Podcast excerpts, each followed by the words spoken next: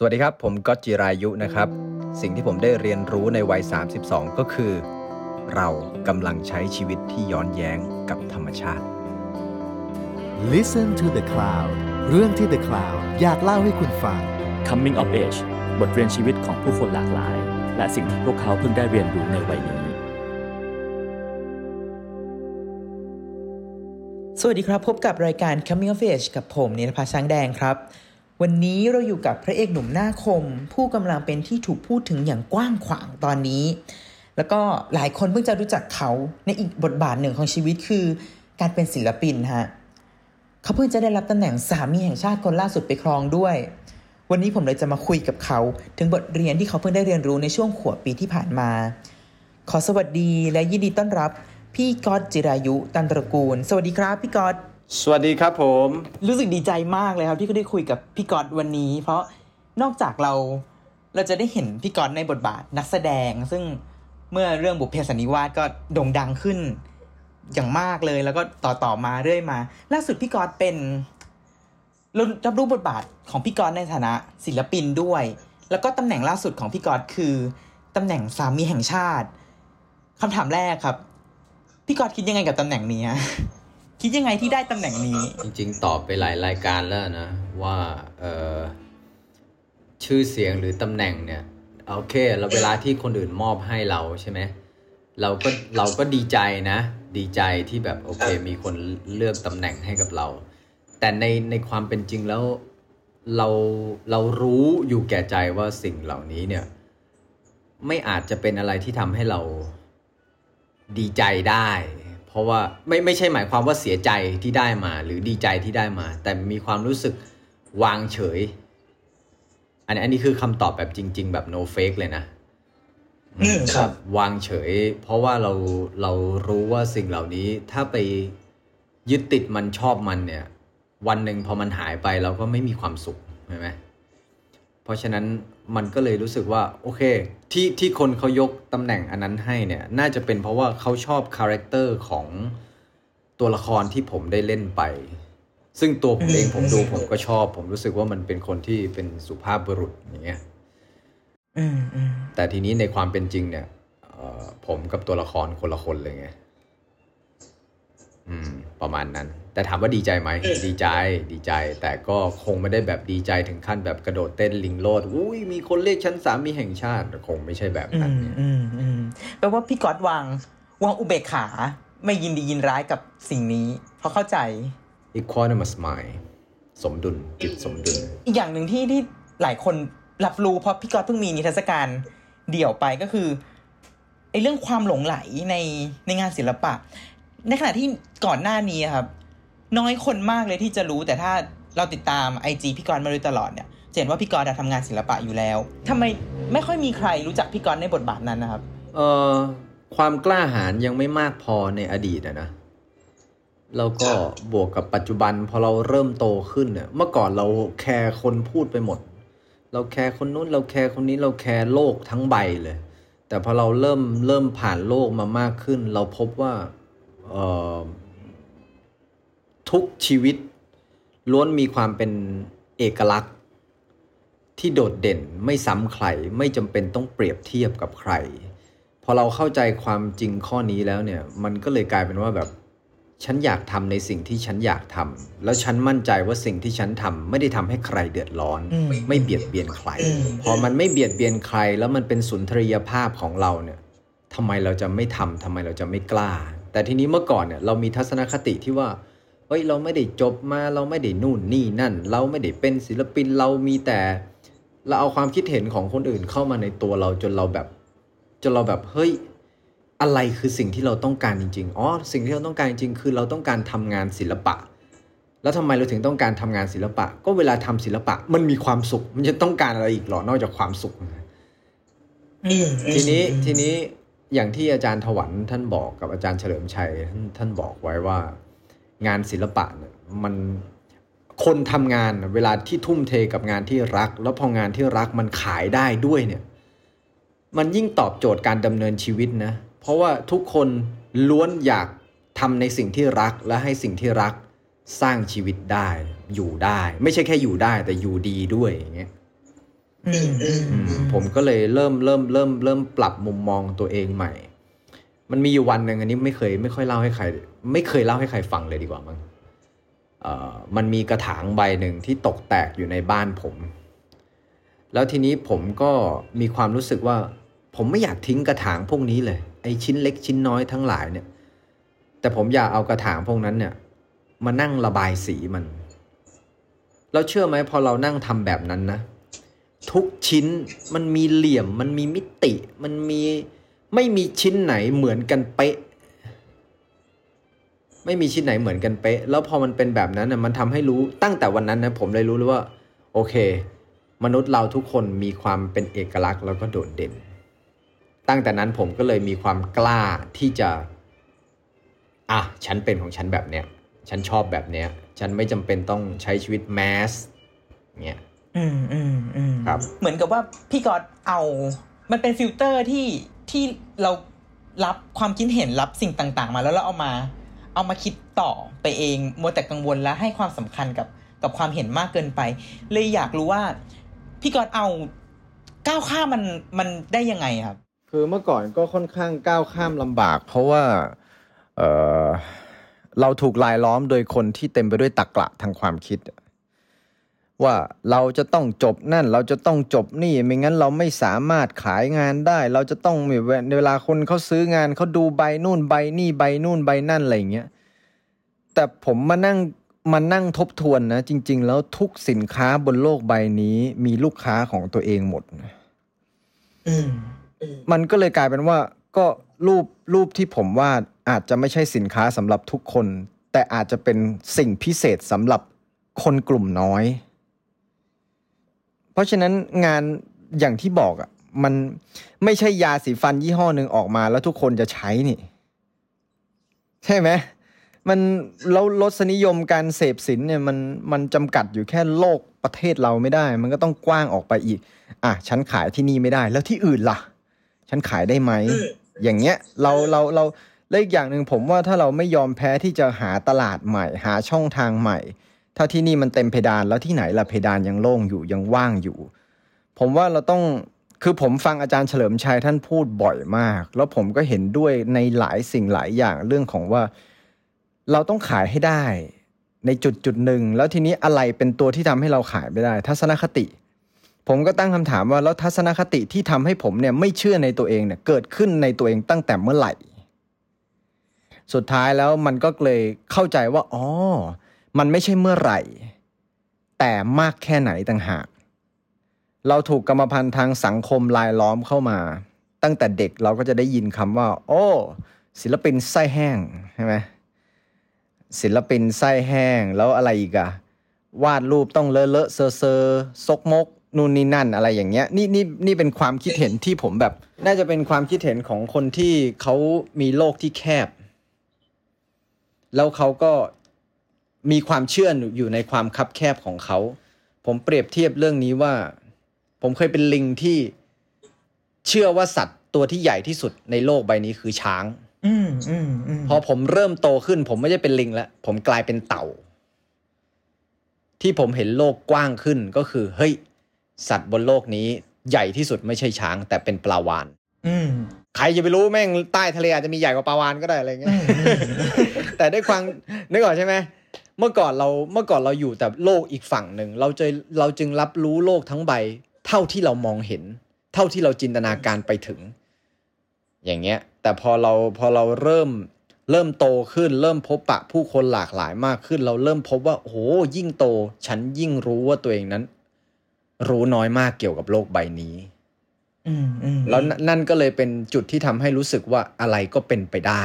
อืมอืม ประมาณนั้นอืมครับ จากพี่ก๊อตเวอร์ชันที่เป็นลิง สู่พี่ก๊อตเวอร์ชันที่เป็นเต่า ตอนนี้พี่ก๊อตเป็นอะไรครับ ตอนนี้เป็นเด็กเป็นเด็กในแง่ไหนครับ เป็นเด็กไงก็เวลาคุณเห็นเด็กปั้นทรายไหมอะเวลาเด็กก่อกองทรายอะ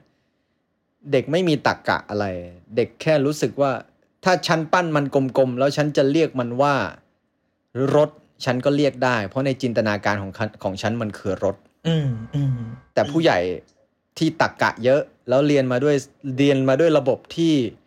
ฝึกให้เราใช้สมองซีกซ้ายมากกว่าซีกขวาเนี่ยก็ก็ต้องการคำอธิบายทุกอย่างต้องอธิบายได้อืมอืมอืมลดได้ยังไงมันเป็นวงกลมมันนู่นนี่นั่นอะไรอย่างเงี้ย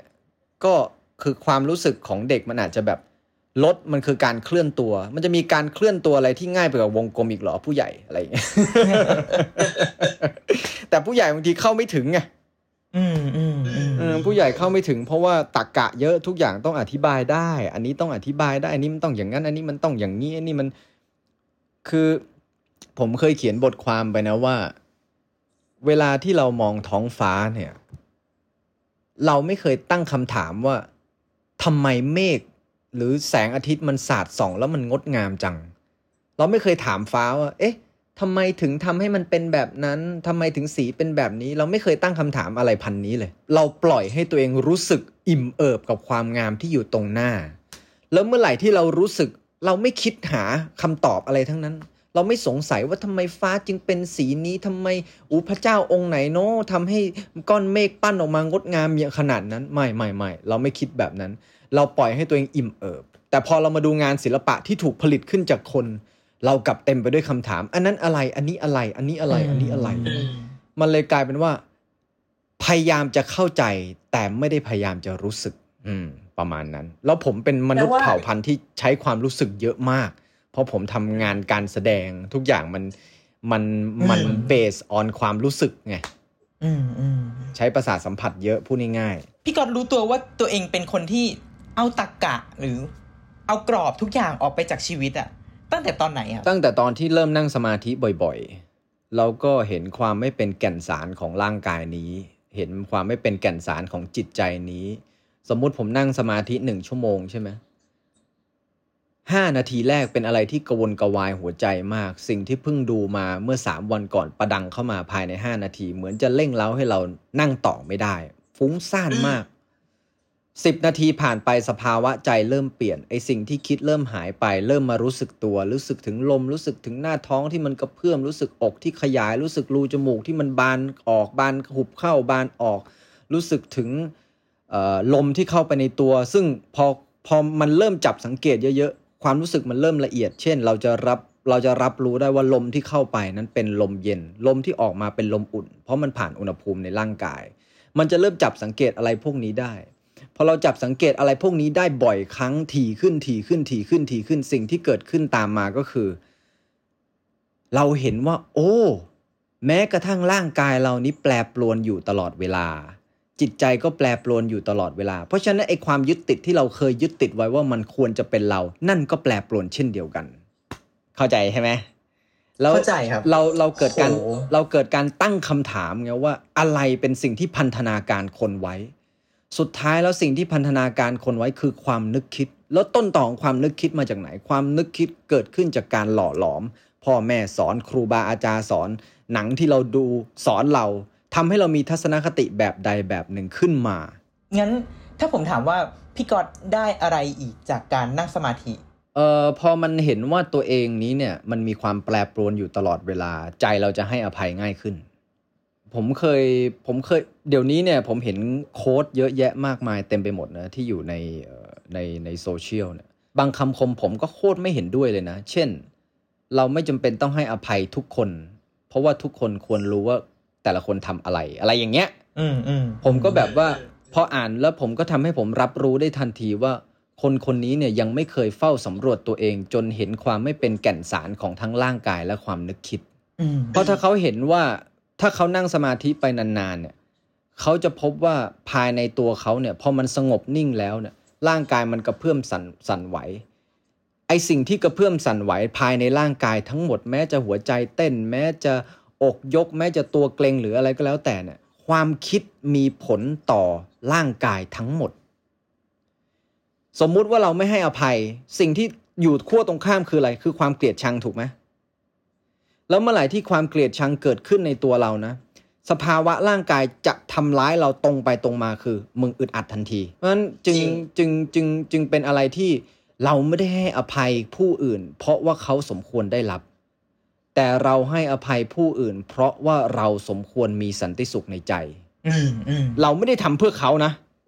อืมเรารักตัวเองแล้วเราทำเพื่อตัวเอง แต่ที่นี่การทำของเราเนี่ยมันคือการยกของหนักออกจากกล่อง เพื่อให้กล่องว่าง แล้วกล่องว่างแล้วใส่อะไรได้บ้าง ใส่ความรักไง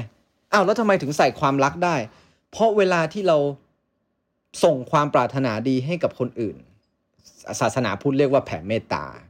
แต่ภาษาสากลก็คือเราส่งมอบความปรารถนาดีให้กับคนอื่น เราจะพบเลยว่าเซนเซชันในร่างกายของเราแม้แต่การกระเพื่อมสั่นไหวของหัวใจ แม้แต่รอยยิ้มที่เบิกบานเกิดขึ้นความปิติทั้งหลายที่เกิดขึ้นในตัวเรา มันช่างต่างกับขณะที่เรามีความเกลียดชัง ประเด็นก็คือเราจะอย่างเห็นสะได้สชัมดใช่เราจะสะสมอะไรระหว่างเอาความเกลียดมาคล้องคอไว้ราวกับมันเป็นรางวัลอืมหรือจะเอาความเกลียดออกไป แล้วปล่อยให้ตัวเองเบิกบานด้วยความรักอืมอืมอันเนี้ยได้จากสมาธิ ซึ่งซึ่งผมจะบอกว่าเป็นส่วนน้อยมากนะ จริง ๆ ผมอธิบายไม่ได้ว่าสิ่งที่ผมได้จากสมาธิคืออะไร มันเหมือนผมพยายามจะอธิบายภูเขาทั้งใบ ให้ฟังด้วยภาษาคือมันไม่ได้แน่นอนไม่ได้ไม่ได้ เราไม่สามารถอธิบายบางสิ่งบางอย่างข้ามเขาเรียกว่าข้ามข้ามประสาทสัมผัสได้ เช่น ผมไม่สามารถอธิบายรสชาติของเสียงได้อ่า แล้วผมไม่สามารถอธิบายรสเปรี้ยวให้เป็นภาษาได้ อืมใช่ไหมอืมเพราะฉะนั้นมันจึงอันนี้คือเป็นส่วนน้อยเป็นส่วนน้อยมาก อืมอืมอืมเพราะ เพราะอย่างนี้ด้วยหรือเปล่าครับ ถึงทำให้ ถ้าดูจากบทสนทนาที่เราคุยกันมาตลอดห้านาทีสิบนาทีนี้มันมันดูแอบสแตรกเป็นนามธรรมสุด ๆ เลย เพราะเราพูดถึงอะไรที่มันฟุ้งๆลอยๆ เพราะเหตุนี้ด้วยหรือเปล่าครับ พี่กรณ์เลยทำงาน ที่มันเป็นแอบสแตรกผมไม่ฟุ้งนะ แล้วผมไม่ลอยด้วยนะ ผมจะบอกว่ามิติภายในไม่ใช่เรื่องลอยๆ ไม่ใช่เรื่องฟุ้งปรุงแต่งนะอืมอืมใครจะปฏิเสธได้บ้างว่าภายในตัวเราไม่มีความคิด ใครจะไปปฏิเสธได้บ้างว่าความคิดไม่ส่งผลใด ๆ ต่อ ระบบหายใจหรือร่างกายอืมมีใครกล้าปฏิเสธบ้างว่าความคิดไม่เกี่ยวข้องกับร่างกาย เพราะฉะนั้นผมไม่ได้ทำเรื่องลอยๆ ผมผมแค่นำเรื่องที่มาจากประสบการณ์ตรงจากการเฝ้าสังเกตตัวเองเนี่ย ออกมาทำงาน ในขณะที่มันเป็นไปได้มากที่คนที่ไม่เคยเฝ้าสังเกตตัวเองจนเห็นสภาวะเกิดขึ้นตั้งอยู่ดับไปภายในตัวเองเนี่ยจะไม่เข้าใจอืม เพราะว่าก็กูไม่เคยเห็นตัวเองอะ่ะ กูเห็นแต่สิ่งรอบตัว แต่กูไม่รู้จักตัวกูเองอะ มันนึกภาพไม่ออก ใช่ก็อย่างที่ผมบอกว่า ลิงย่อมไม่เชื่อเต่า ว่าในทะเลมีสัตว์ตัวใหญ่กว่าอืมช้างถามว่าลิงผิดไหมลิงไม่ได้ผิด เขาแค่ไม่เคยมีประสบการณ์แค่นั้นเอง ไม่มีใครผิดไม่มีใครถูก แค่ใครมีประสบการณ์แบบไหนแค่นั้นเอง อืมอืมอืมอย่างนั้น ถ้าลองเปรียบเทียบสอง part ในชีวิตพี่ก๊อตที่ที่ทุกคนรู้อะครับ มีทั้ง part ที่เป็นนักแสดงกับ part ที่เป็นศิลปินสองอย่างเนี่ยครับ มันคือภาษา หรือเป็นอุปกรณ์หนึ่งในการสื่อสารเลยอยากถามพี่ก๊อตว่า ถ้าพี่ก๊อตเปรียบเทียบในฐานะคนที่สัมผัสมาแล้วทั้งสองด้านครับสองอย่างเนี้มันเล่าเรื่องต่างกันไงครับเอ่อศิลปะสองอย่างนี้มีเรื่องของเวลาเข้ามาเกี่ยวข้อง เมื่อก่อนภาพยนตร์มีสถานที่จำกัด แล้วก็เวลาก็มีจำกัด คือภาพยนตร์มีเริ่มต้นและจบเรื่องใช่ไหมแต่เดี๋ยวนี้สถานที่ไม่มีจำกัดแล้ว ทุกคนสามารถดูได้ผ่านทีผ่านโทรศัพท์อะไรพวกนี้แต่ความละเอียดละออในการดูก็จะจะหยาบขึ้นนะ เพราะว่าเวลาที่เราเหมือนเรากินฟาสต์ฟู้ดอะเราก็จะไม่สามารถที่จะ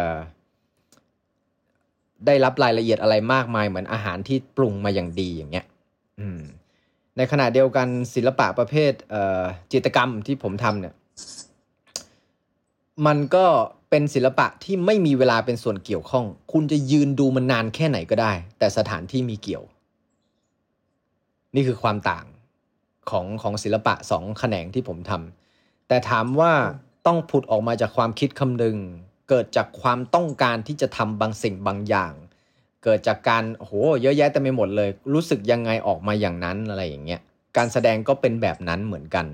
การแสดงเนี่ยใบหน้าคนเรา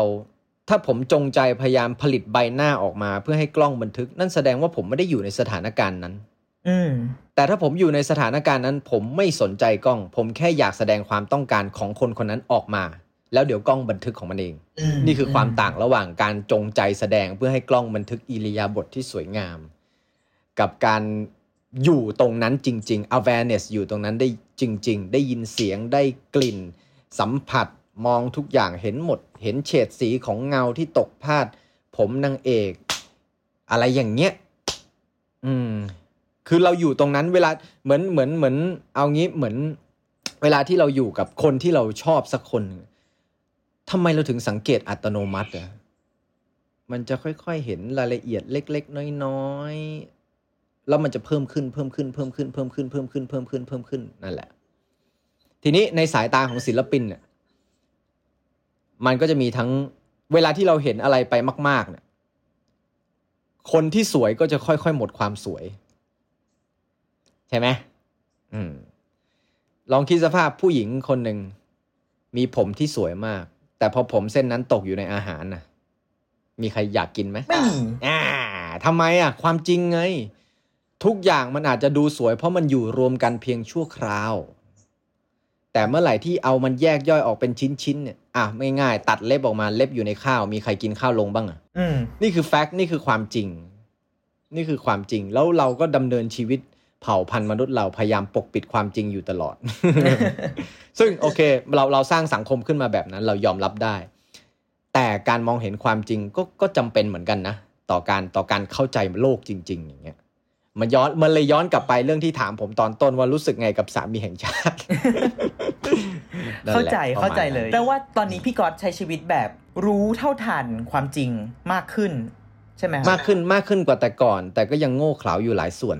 ครับ ครับ อีกหลายส่วนเลยล่ะ มันมีอีกมากแค่ไหนมันมีอะไรบ้าง ที่เราอยากจะโอ้ยเยอะไปให้ถึงมากเต็มไปหมดเลย แต่จริง ๆ ผมไม่ค่อยอยากรู้เรื่องข้างนอกนะ ผมอยากรู้เรื่องข้างใน อืมผมอยากรู้เรื่องข้างในของตัวเองมากกว่า เพราะถ้าเข้าใจในจะเข้าใจนอก อืมอืมมันมันยังมีหลายอย่างที่เราต้องต้องเรียนรู้จัดการกับตัวเองต่อไปอย่างเช่น เรารู้ว่าการควบคุมตัวเองทำให้ชีวิตเราดีขึ้น แต่ทำไมเราถึงควบคุมตัวเองไม่ได้ในหลายครั้ง ใช่ไหมอ่านั่นเพราะว่าเรายังไม่เป็น master เรายังไม่เป็นเจ้านายของจิตใจตัวเราเอง เรายังเป็นทาสของมันอยู่ เพราะฉะนั้นสิ่งที่ผมอยากรู้ที่สุดก็คือทำยังไงผมถึงจะเป็นเจ้านายจิตใจของตัวเอง เราทุกคนน่ะเชื่อเหอะ อยากจะเป็นคนที่ดีขึ้นกว่าเดิม แต่พอถึงคราวจริงๆ แม่งควบคุมตัวเองไม่ได้ กูแพ้นิสัยเก่าผลักให้กูกลับมาเป็นคนเดิมอีกแล้ว ทั้งๆที่กูก็ไม่มีความสุขกับการเป็นมันเลยอะไรอย่างเงี้ยดีครับดี เข้าเรื่องของรายการเราเลยครับ ตอนนี้อ๋อพี่นี่ก๊อยัตงไม่เข้าเรื่องอีกเหรอตอนนี้พี่ก๊อตอายุเท่าไหร่แล้วครับสามสิบสองครับผม อืมวัยสามสิบสองของพี่ก๊อตเป็นยังไงบ้าง happy กับทุกเรื่อง happy แล้ว happy แล้วก็พยายามจะทำให้ชีวิตทุกวัน happy ให้ได้อืเป้าหมายสูงสุดของของแต่ละวันก็คือหลีกเลี่ยงความล้มเหลวมากกว่าตักตวงความสำเร็จ อืมหลีกเลี่ยงความล้มเหลวมากกว่าตักตวงความสำเร็จ มันเพราะถ้าเราหลีกเลี่ยงมันป็นถ้าเราหลีกเลี่ยงความล้มเหลวได้สิ่งที่เหลือคืออะไรอะก็เหลือแค่ความสำเร็จอย่างเดียว yeah right โดยที่ไม่ต้องตักตวงเลย มันก็เป็นความสำเร็จทั้งหมด ใช่ถูกต้อง เพราะฉะนั้น เราไม่ต้องพยายามสร้างความสำเร็จอะไรในหนึ่งวัน แต่พยายามเอาชนะตัวเองให้ได้ โดยการหลีกเลี่ยงความล้มเหลวที่ตัวเองจะเริ่มมัน หรือสร้างพฤติกรรมให้มันเกิดขึ้น อืมอืมอืมอืมแล้วเมื่อไหร่ที่เราทำได้เราเอาชนะความล้มเหลวเซซะว่า 30 วัน เราเอาชนะความล้มเหลวได้ทั้งหมด 15 วัน ว้าว เรามี 15 วันที่เป็นคุณภาพชีวิตที่ดีมากนะ ใช่ไหมอืมอย่างนั้นถามเคล็ดลับได้ไหมครับ วิธีการของกอจิรายุในวัยสามสิบสองกับการหลีกเลี่ยงความล้มเหลวคืออะไร เฝ้าสังเกตความรู้สึกของตัวเอง ขณะนี้ความรู้สึกเป็นอย่างไร ยอมรับความรู้สึกที่เกิดขึ้น เมื่อเมื่อไหร่ที่เราเกิดการยอมรับตัวเองไม่ว่าจะเป็นดีหรือร้ายเนี่ย ใจเราจะเบา มันจะไม่กดดันตัวเอง พอไม่กดดันตัวเองสิ่งที่เหลือคืออะไรคือความโปร่งโล่งเบาสบาย ในขณะเดียวกันเราสามารถรีบูตตัวเองได้ด้วยการเพิ่มความคิดบวกเข้าไปอืมอืมแต่ทีนี้หลายคนเนี่ยเข้าใจผิดคิดว่าก็กูคิดบวกแล้วทำไมไม่เห็นมีความสุข ก็นั่นยังไม่บวกไง ความคิดบวกบวกไม่จริง เออ ความคิดบวกจริง ๆ มันจะทำให้เรามีความสุข มันมันมันมันเป็น เอางี้ผมยกตัวอย่าง เวลาที่เราไปพูดกับใครสักคนหนึ่งที่เขาหลงรักสเต็กแล้วเราไปถามเขาเกี่ยวกับสเต็ก เราจะรับรู้ได้ทันทีเลยว่าไอ้นี่มีความสุข เพราะว่าเวลาที่เขาพูดถึงสเต็กนะโอ้โหเชื่อไหมเวลาที่กัดเนื้อเข้าไปแล้วอื้อหือมันจุยซี่มันอยู่ในปากมันแบบอื้อหืออะไรอย่างเงี้ยเขายังไม่ได้กินเลยนะ แต่ทำไมเขามีความสุขอะ ความคิดไง แค่คิดก็มีความสุขแล้ว แต่ประเด็นก็คือพวกเราพวกเราส่วนใหญ่ เราไม่รู้จักตัวเองมากพอ ว่าฉันกำลังรู้สึกอย่างไรตอนนี้ แล้วความรู้สึกตอนนี้ความคิดอันไรอะไรเป็นตัวลากจูงให้ฉันรู้สึกแย่ๆแบบนี้ ถามว่าทำไมเราถึงไม่รู้รู้ไหมเพราะมันมีความคิดลบเยอะแยะมากมายลากจูงเราให้รู้สึกลบหลาย ๆ แบบ บางช่วงขณะเรารู้สึกท้อ ความคิดลบมาจากอะไรได้บ้าง เช่น มันยากจังเลยวะทำไมกูต้องมาทำแบบนี้วะ แม่งไม่เห็นมีใครมาช่วยกูเลย อ่า ยิ่งคิดแบบนี้ยิ่งท้อมากขึ้นเห็นไหมแต่ผมเป็นคนที่ถามตัวเองว่า เอ้ย อย่างเช่นรู้สึกกลัวตอนนี้ กลัวอะไร กลัวอะไรอ๋อเรามีความกลัวแบบนี้ เพราะเราเคยเห็นเพื่อนเราเคยโดน อืมอืมมอ่า เราเคยเราเคยเห็นเพื่อนเราเคยโดน แล้วเราก็ไปรับเรื่องของเพื่อนมาโดยที่เราไม่รู้ตัว จนวันหนึ่งพอเรื่องนั้น พอสิ่งที่เรารับมามันเริ่มส่งกลิ่นเน่า ใจเราก็เลยกลัวไปตามนั้น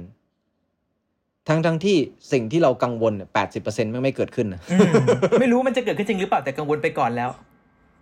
ใช่ใช่ใช่อืมเพราะฉะนั้นถ้าจะถ้าจะกังวลหรือหวาดระแวงก็ขอหวาดระแวงในในทางดีไปก่อนอืมอย่างนั้น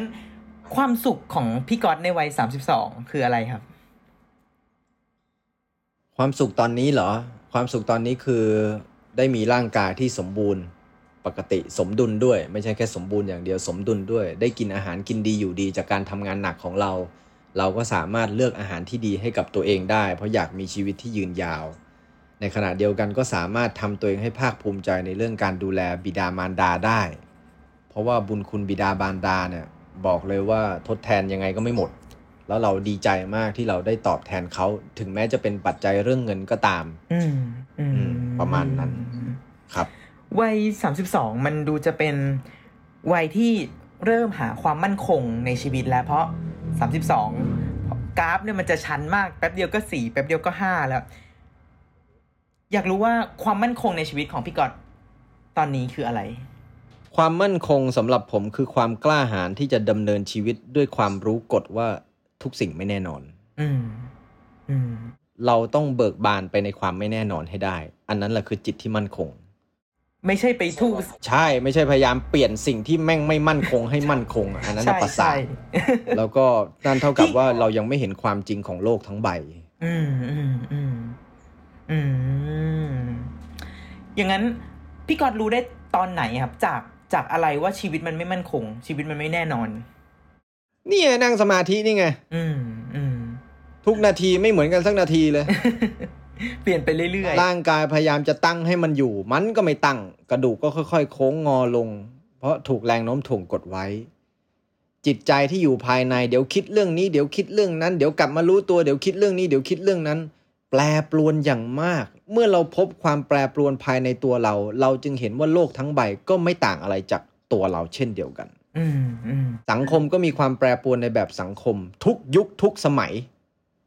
ใครจะบอกได้บ้างว่าสมัยฟาโรห์ไม่มีความแปรปรวน ทุกยุคทุกสมัยนี่คือความจริงพอเราพบความจริงภายในตัวเราจริง ๆ แล้วเนี่ย โห เราจะต้องการอะไรมาพิสูจมาอธิบายอีกเหรอ ไม่ต้องแล้ว เราต้องการให้ตัวเราคงความหนุ่มสาวไว้ มันหายไปทุกวัน ทุกวัน ทุกวัน ทุกวัน ทุกวันทุกวัน แค่เราทบทวนตัวเองเราตอนนี้กับเราตอนห้าขวบเนี่ยเรายังจะเราจะยังต้องการความมั่นคงอยู่อีกเหรอเราตอนนี้กับเราชั่วโมงที่แล้วก็ไม่เหมือนกันละเออ แค่เราดำน้ำลงไปแล้วผุดขึ้นมาเนี่ย ผุดขึ้นมาเหนือน้ำเนี่ยนั่นก็คนละคนแล้วอืมอืมอืมเซลล์ทุกอย่างในร่างกายมันทำงานอยู่ตลอดเวลา มันเหมือนเปลวเทียนที่เกิดดับเกิดดับเกิดดับเกิดดับเกิดดับเกิดดับเกิดดับ แต่มันสืบเนื่องกัน เราเลยไม่เห็นคนที่ยังไม่ได้ฝึกสติจนมีความละเอียดพอเนี่ย จะไม่เห็นความสืบเนื่องตรงนั้น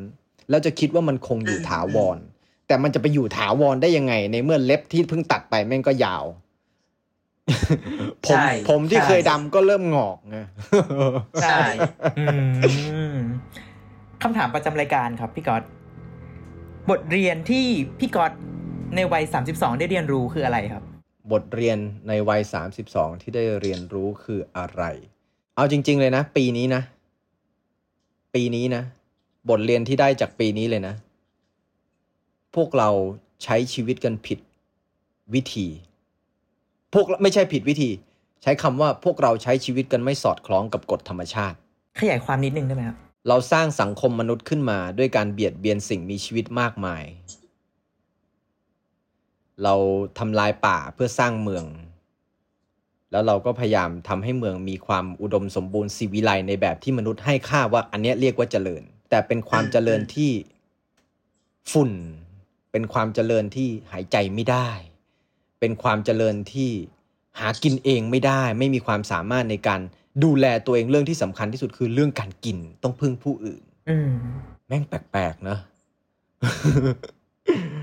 เราดำเนินชีวิตกันแบบ อันอันนี้ส่วนตัวผมนะ ไม่ผมไม่ได้ว่าใครนะแต่คือส่วนตัวผมก็คือผมรู้ว่า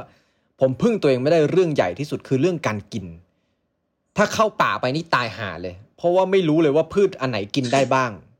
นึกออกใช่ไหมอยู่ในเมืองมันง่ายไงมีคนฆ่าไก่ให้เรา เราก็ไปซื้อไก่มาจากจากห้างแล้วก็กิน เราไม่เคยสนใจเลยว่าต้องมีกี่ชีวิตที่ที่อุทิศให้เรา มันเริ่มเห็นความแบบเห็นความประหลาดของของของการดำเนินชีวิตของมนุษย์มากขึ้นมากขึ้นมากขึ้นมากขึ้น แล้วเริ่มเห็นว่า มีหลายสิ่งหลายอย่างย้อนแย้งกับคำสอนที่เคยได้รับมาในอดีต อืมอืมประมาณนั้นประมาณนั้น พี่ก๊อตได้บทเรียนนี้มาจากจากเหตุการณ์อะไรครับ โควิดไง ว่าแล้วต้องเป็นต้องเป็นโควิดแน่นอน ผมต้องขอบคุณตัวเองเมื่อเจ็ดปีก่อน ไม่ใช่เจ็ดปีก่อนสิ เออ ประมาณเจ็ดเจ็ดแปดปีก่อน ที่ตัดสินใจเรียนรู้เรื่องการบริหารจัดการเงินอืม ถ้าย้อนเวลากลับไปได้เมื่อเจ็ดปีก่อนนะจะกอดตัวเองแล้วแบบเฮ้ยไอ้ก๊อตมึงมึงตัดสินใจถูกมากที่มึงตัดสินใจเปลี่ยนตัวเองเรื่องการใช้เงินเนี่ย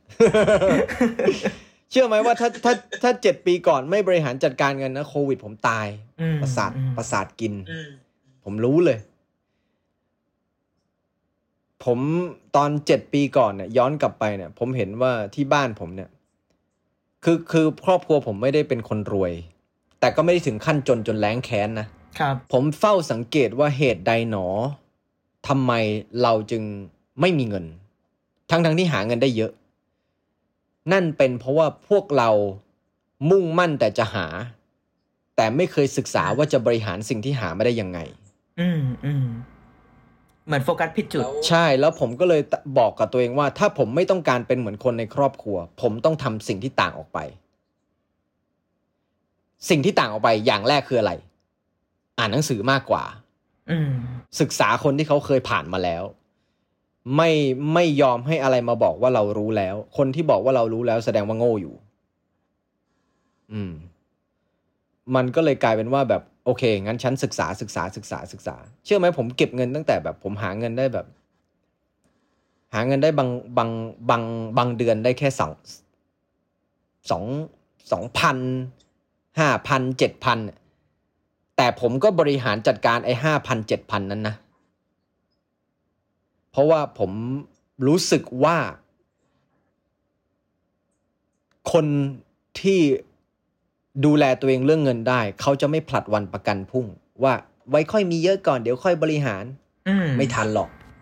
เหมือนแบบ โอ้ยเดี๋ยวค่อยฝึกว่ายน้ำตอนจมตายพอดีพอเปรียบเทียบว่าเหมือนฝึกว่ายน้ำตอนจมแล้วเห็นภาพเลย เออ มันก็ตายดิ มันตายอะ แต่ผมไม่ไงผมผมเตาะแตะเตาะแตะตั้งแต่ได้เงินน้อยๆอะอืมมโอ้ยแล้วพอบริหารจัดการเงินนะ เชื่อไหมว่าศักยภาพทางความคิดมันใหญ่ขึ้น เพราะว่าคนเราอะมันจะมีความมั่นใจก็ต่อเมื่อมันรู้ว่าตัวเองเนี่ยมีทุน แล้วการมีทุนไม่ได้เกิดขึ้นมาลอยๆ มันเกิดขึ้นจากการสะสมเล็กสะสมน้อย แล้วสะสมอย่างฉลาด ไม่ใช่สะสมแบบงกนะ อืม นั่นแหละ ประมาณนั้น แล้วแล้วพอช่วงโควิดที่เกิดขึ้นเนี่ย งานไม่มี แต่มีเงินที่เก็บไว้ ดูแลครอบครัวได้ ไม่ใช่แค่คนคนเดียว ดูแลแม่ได้ ดูแลพ่อได้ ดูแลน้องสาวได้ ดูแลพี่ชายได้ ทั้งครอบครัวดูแลได้อืมอืมน่าภูมิใจไหมล่ะ น่ากลับไปกอดตัวเองไอ้เจ็ดปีที่แล้วไหมล่ะ ซึ่งใครจะรู้ว่าเจ็ดปีที่แล้วเราไม่มีแบบ เราไม่มีวันคิดเลยว่าวันหนึ่งเราจะไปไหนไม่ได้ ถอดหน้าต้องใส่หน้ากากแน่ไง ถึงบอกว่าเราดำเนินชีวิตอยู่ในความไม่แน่นอน ความไม่แน่นอนคือความแน่นอน เพราะฉะนั้นดีที่สุดก็คือไอความมั่นคงที่ผมที่ที่ที่เราอาจจะเฝ้าตามหากันก็คือการบริหารจัดการชีวิตให้เป็นอืมมตอนเนี้ย ผมเหมือนกินของเก่าอยู่ ก็ไม่ใช่ของเก่าสักทีเดียวของใหม่ก็มีเข้ามาด้วย แต่ แต่ก็ยังคงทำแบบเดิม ยังบริหารจัดการแบบเดิม ถึงแม้เงินจะไม่ได้เข้ามาเหมือนเดิม แต่ทำแบบเดิมอืมบริหารจัดการเหมือนเดิม ทุกครั้งที่เงินเข้ามาไม่ว่าจะน้อยไม่ว่าจะมาก บริหารจัดการแยกแยกแบ่งแบ่งแบ่งอันไหนใช้ก็ใช้ใช้โดยไม่รู้สึกผิดด้วย เพราะแบ่งบัญชีไว้ใช้ อันไหนเก็บก็ต้องเก็บก็ต้องก็ต้องรักษารักษาสัจจะกับตัวเองอย่างเงี้ยแล้วก็ไม่ใช้เงินเกินตัวอืมอืมอืประมาณนั้นครับอันนี้คืออันนี้คือสิ่งที่ ที่ที่ได้แน่ๆจากชีวิตนะนะตอนตอนเนี่ย ปีเนี้ยแหละคำถามสุดท้ายครับพี่ก๊อตถ้าให้พี่ก๊อตสรุปว่า ปีนี้เป็นปีแห่งอะไร สักอย่างหนึ่งปีนี้ของพี่ก๊อตจะเป็นปีแห่งอะไรครับ ปีนี้เป็นปีแห่งอะไรอะปีนี้เป็นปีแห่งโอกาสใหม่ ๆ ที่จะเกิดขึ้นในชีวิตนะผมตื่นเต้นทุกเช้าอะเวลาผมตื่นขึ้นมา ผมอยากรู้ว่าเรื่องราวดี ๆ ของวันนี้จะมีอะไรเกิดขึ้นอืม แล้วผมใช้ชีวิตค่อนข้าง ค่อนข้างไม่สนใจโลกภายนอก เพราะเข้าใจธรรมชาติของโลกภายนอกว่ามันล้วนแปรปรวนเกิดขึ้นตั้งอยู่และดับไป แล้วผมก็ไม่รู้ว่า ถ้าวันนี้ผมตายไป ผมยังใช้เวลากับเรื่องไร้สาระอยู่ ผมก็คงไม่ภาคภูมิใจวินาทีสุดท้าย ถ้าผมดับลม คือคือถ้าวันนี้ผมเกิดอุบิเหตุอะไรขึ้นมา แล้วต้องจากโลกนี้ไป ผมไม่มีอะไรที่ผมจะต้องแบบ มานั่งห่วงแล้วอะไรเงี้ยคือคือคงคงวางได้ตรงนั้น เพราะมันเห็นมันเห็นชีวิตบ่อยๆ ว่าแบบโอ้ มันเป็นอย่างนี้มันเป็นอย่างนี้มันเป็นอย่างนี้มันเป็นอย่างนี้ แล้วสิ่งเหล่านี้คุยได้กับแค่คนเดียวคือแม่ผม อืม เรื่องลึกๆ เนี่ย ทั้งชีวิตผมคุยได้แค่คนเดียวคือแม่ผม อืม ปีนี้เป็นปีแห่งโอกาส ย้อนกลับมาที่เรื่องเดิม ปีนี้เป็นปีแห่งโอกาสใหม่ ๆ ที่เข้ามา ผมบอกตัวเองทุกวันว่า วันนี้ฉันเริ่มต้นใหม่ ฉันหลีกเลี่ยง ฉันตั้งใจที่จะหลีกเลี่ยงความล้มเหลว ที่จะมากกว่าที่จะตักตวงความสำเร็จ และฉันจะไม่ยอมให้สิ่งใดมาชะลอการเติบโตของชีวิตใหม่เด็ดขาด ดีมากเลยครับ โอเคครับ ขอบคุณพี่ก๊อตมากเลยครับ ที่มาแชร์เรื่องราวที่ ผมเชื่อว่าน้อยคนอะที่จะได้ฟังอะไรอย่างเงี้ย แบบได้ได้เห็นขอบคุณมากเหมือนกันได้เห็นแง่มุมนี้ของพี่ก๊อต อีกอย่างหนึ่งที่ผมขอบคุณมากนะคืออะไรรู้ป่ะครับ คุณเป็นคนที่สัมภาษณ์ผมแล้วไม่มองว่าผมติดแตก จริง ๆ ผมผมไปผมไปหลายรายการเนี่ย แล้วผมถูกเมนชั่น ผมถูกผมถูกมองว่าติดแตกติดแตก เชื่อไหมผมไม่ได้มีความสุขกับการตอบคำถามพวกนั้นเลยนะ มีรู้สึกยังไงบ้างที่มีคนหาว่าเราติด คือเฮ้ยนี่คือการไม่ให้เกียรติกูนะ คือมึงกำลังทำให้กูเป็นใช่มึงมึงกำลังทำให้กูเป็นตัวประหลาดอยู่นะ ทั้งนั้นที่กูปกตินะอะไรอย่างเงี้ย เออแบบ นั่นแหละ แต่แต่ก็เข้าใจได้ว่าบางทีเขาอาจจะโปรดิวเซอร์เขาอาจจะชอบอะไรแบบนั้นเงี้ยแต่มึงถามกูบ้างไหมอะโอ้ขอโทษท่านผู้ฟังนะครับ ถ้ามีโอเคคำหยาครับบคายต้องขอประทานอภัยด้วย อันนี้ตัวจริง ขอบคุณพี่ก๊อตมากเลยครับ ที่มาแชร์เรื่องราว บทเรียนที่พี่ก๊อตได้เรียนรู้ในวัย 32 ให้ให้ชาวเดอะคลาวฟัง ขอบคุณพี่ก๊อตมากเลยครับ ขอบคุณมากครับสวัสดีครับ สวัสดีครับ ติดตามเรื่องราวดีๆ และรายการอื่น ๆ จาก The Cloud ได้ที่ readthecloud.co หรือแอปพลิเคชันสำหรับฟังพอดแคสต์ต่าง ๆ